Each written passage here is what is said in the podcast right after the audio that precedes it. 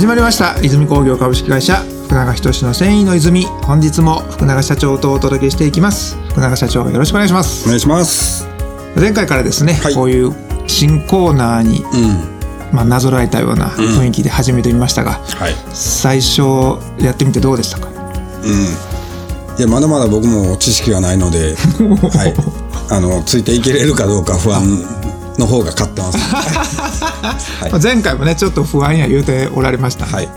まあ、ある意味こう初心に変えるようなはい。やっぱりね社長ってなってしまうとあのなかなか社長を怒る人が少なくなるうん。立場もね終わりやっていうふうによく聞きますんで、そういった中ではこういう初心に変えるっていうのは、はい。なんかいい時間になるかもしれないですね。はい。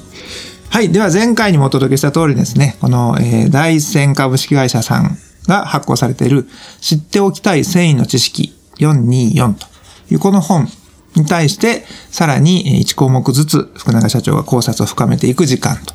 そのコーナーの2回目です。はいでは、2回目のこの本のタイトル、お題、何かというとですね、細くて長い分子。関西弁でしたね、今。細くて長い分子。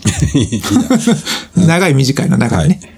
というタイトルがついてます。はいまあこれは繊維のね、何たるか、みたいなことを表してるんですけど、ちょっと皆さんイメージつきにくいかもしれないんで、ぜひ、その辺を福永社長に説明していただきましょう。では、コーナーコールいきます。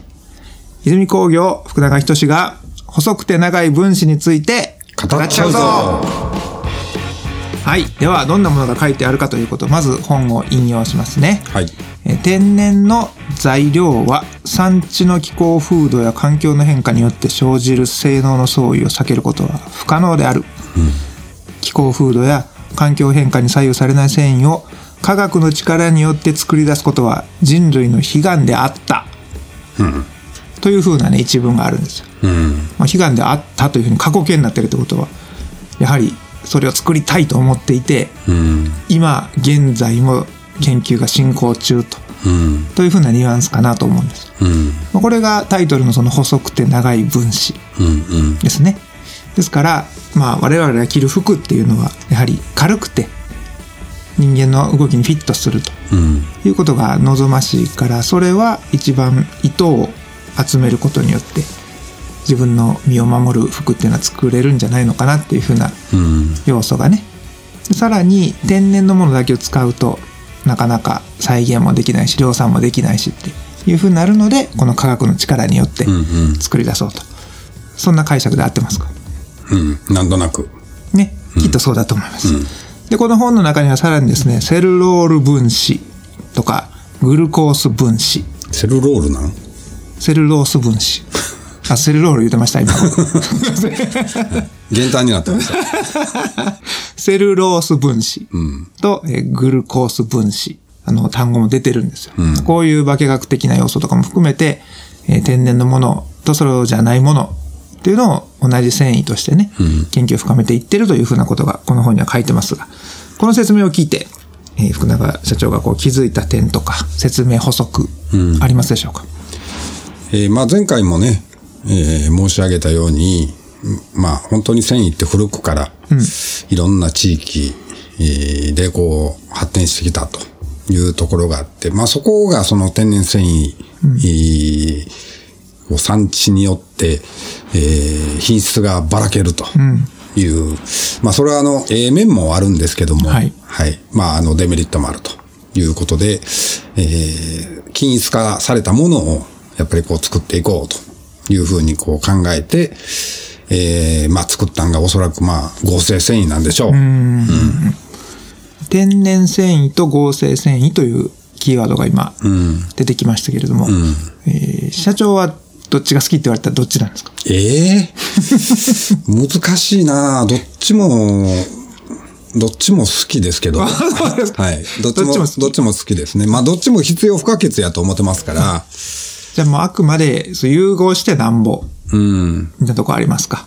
まあ、あの、ね、お互い、あの、メリットがあり、デメリットがありっていう、まあ、これも常にそうやとは思うんで、えーそのええところを引き出して、うんその用途にこう、はめていくとそっかそっか。いうのが一番やっぱり理想じゃないのかなと思います。その通りですよね。だから2つとも残ってるんでしょうね。そうそきっともう合成繊維だけでいいわってなったら、天然繊維はないですもんね。う。うん。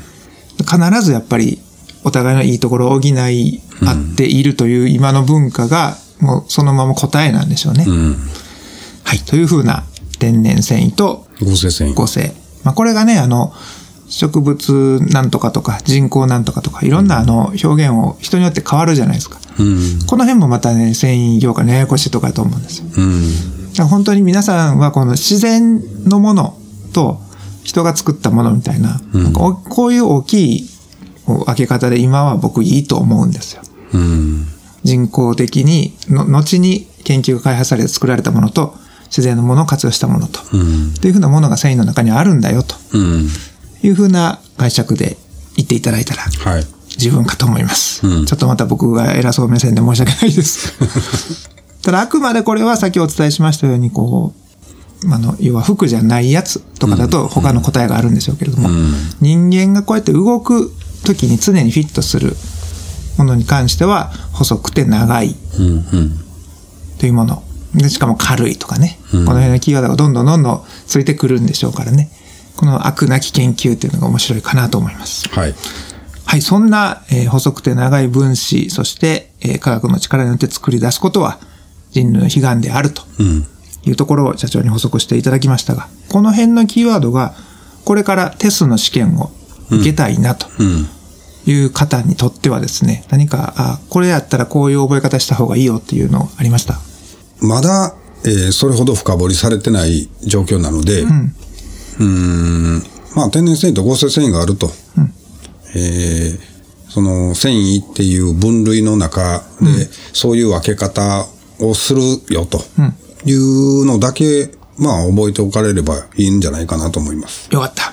まだ大丈夫ですね。まだ大丈夫です。まだ大丈夫はい。よかったです。天然と合成。うん。はいまあこれはもうずっと出てくるでしょうしね。うん。で、皆さんが働いてらっしゃる仕事場とかでは主にどっちを使うかとか、うん。皆さんの得意先さんはどれを使ってるかとか、うんそういうなんか自分の仕事の延長線にこの知識があったりすると、どっちでもメリットがあっていいのかもしれないですね。はい。はい。では、えー、泉工業のですね、あの、福永社長を取り巻く社員さんとのやり取りとかで、うん。こういう、なんか、キーワードが出てきた時のエピソードとかなんかあります？もうちょっと競技にならんと出てこへんから。もうちょっと狭くならない。そうそう広すぎる。うん。ああ、そっかそっか。いや、僕はね、割と、繊維業界ってその、さっき社長が言われたように広い意味とか狭い意味とかっていう風なところ行ったり来たりしなきゃいけない定めなのかなと思うんですよ。その。古いから。うん。業界が古いからね。うん。で、まあ、例えば比較対象で IT っていう業界があったとしたら、IT は新しめなんで、うん。もう共通言語が整備されてるんですよね。うん。これはこれと呼ぶみたいなのから始まってるから分かりやすいんですけど、繊維業界って前回社長が言われたみたいに、各々が勝手に発展させたみたいな歴史があるから、共通言語がありそうで、まだまだないところもあるじゃないですか。もうダブルスタンダード、トリプルスタンダードが当たり前だらけですよね。だらけですわ。ここではこう呼ぶみたいな。そうそう。ありますから、そういうところもね、あの、しっかりと、まあ、全部整理することは無理にしても、えーその一つにこういう体系化された本があるのかなと思いますんで、ぜひ皆さんもね、あの、あ、うちの会社でいろんな呼び方してんねんけど、これって何ですかとか、いうことがあったら、ぜひ、このラジオに問い合わせいただいたり、泉工業の福永社長を捕まえていただいても面白いかなと思います。はい。はい。ではではですね、えーお時間が来ましたので、今回はこの辺りで、はい。仕切らせていただきます、はい今回は、えー細くて長い分子について福永社長の考察深めていただきました福永社長ありがとうございましたありがとうございました。世界の人々に飾る楽しみをお届けする泉工業株式会社福永仁の繊維の泉この番組は提供後詰めラメイトメーカー泉工業株式会社プロデュースキラテンでお送りしました。